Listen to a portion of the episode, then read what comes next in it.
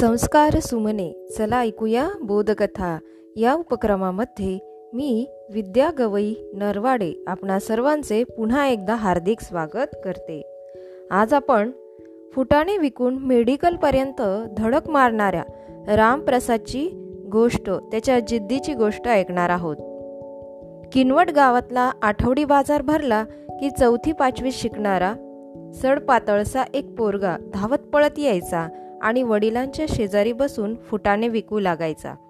फुटाने विकूनच कुटुंबाचा चरितार्थ चालायचा.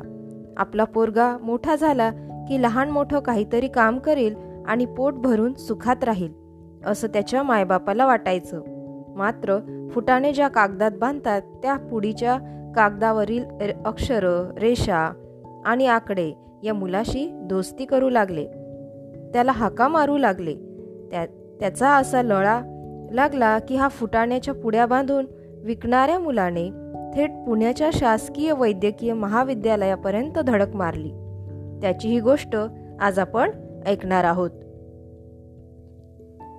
रामप्रसाद तो किनवटचा. किनवट गाव नांदेडपासून दीडशे किलोमीटर अंतरावर आहे. रामप्रसाद जुनगरे. फकीरराव आणि सूर्यकांता जुनगरे यांचा हा मुलगा. त्याला एक लहान भाऊ आणि दोन मोठ्या बहिणी. वडिलांचा फुटाणे विकण्याचा व्यवसाय. घरची परिस्थिती अगदी बेताची. पुस्तकाला पैसे असले तर वहीला नाही.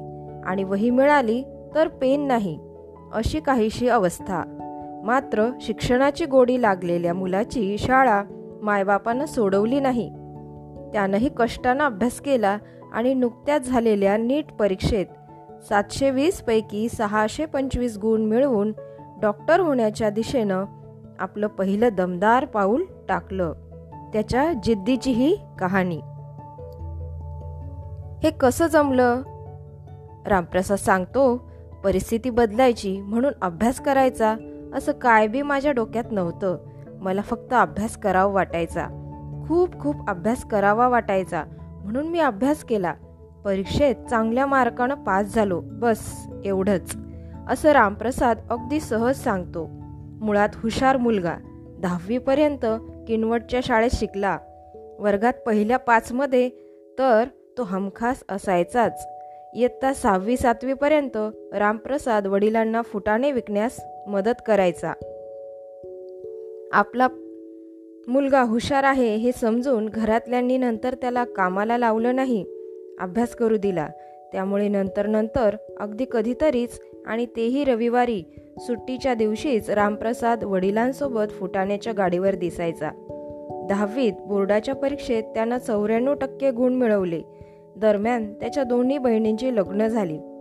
दहावीची परीक्षा झाल्यावर तो पुण्यात त्याच्या ताईकडे राहायला गेला.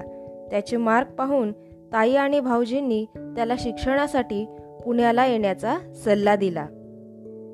त्यानेही तो सल्ला ऐकला आणि पुण्याच्या फर्ग्युसन कॉलेजला अकरावीला प्रवेश घेतला. सामान्यपणे किनवटचा पोरगा अकरावीला एकतर नांदेडला जातो किंवा मग मराठवाड्याची राजधानी असलेल्या औरंगाबादला येतो. पण वेगळी वाट निवडत पुण्याला गेलेला रामप्रसाद पुण्याची हायफाय लाईफ पाहून थपकून गेला. भाषा आर्थिक स्तर सामाजिक परिस्थिती या सर्वच बाबतीत तफावत असल्यानं त्याला जुळवून घ्यायला थोडे जड गेले. पण आपण भले आणि आपला अभ्यास भला अशी रामप्रसादची विचारधारा असल्याने त्याने अभ्यासात मन रमवून घेतले. सुरुवातीला आपण या स्पर्धेत कसे काय टिकाव धरू असा प्रश्न त्याच्या मनात डोकावत होता. डॉक्टर व्हायचं तर मनात होतं पण महागड्या कोचिंग क्लासेसमध्ये प्रवेश घ्यायला त्याच्याकडे पैसेही नव्हते.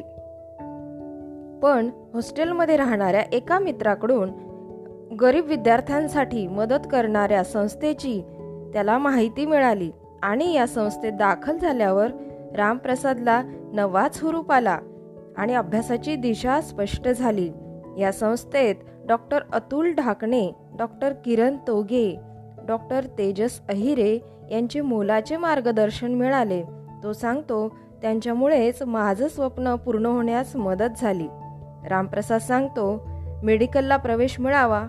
मिळाला. आता पुढचा आनंद माझ्या गावातल्या लोकांना वैद्यकीय सुविधा उपलब्ध करून देण्यात आहे. तर अशी ही जिद्दी रामप्रसादची आजची ही कहाणी. धन्यवाद.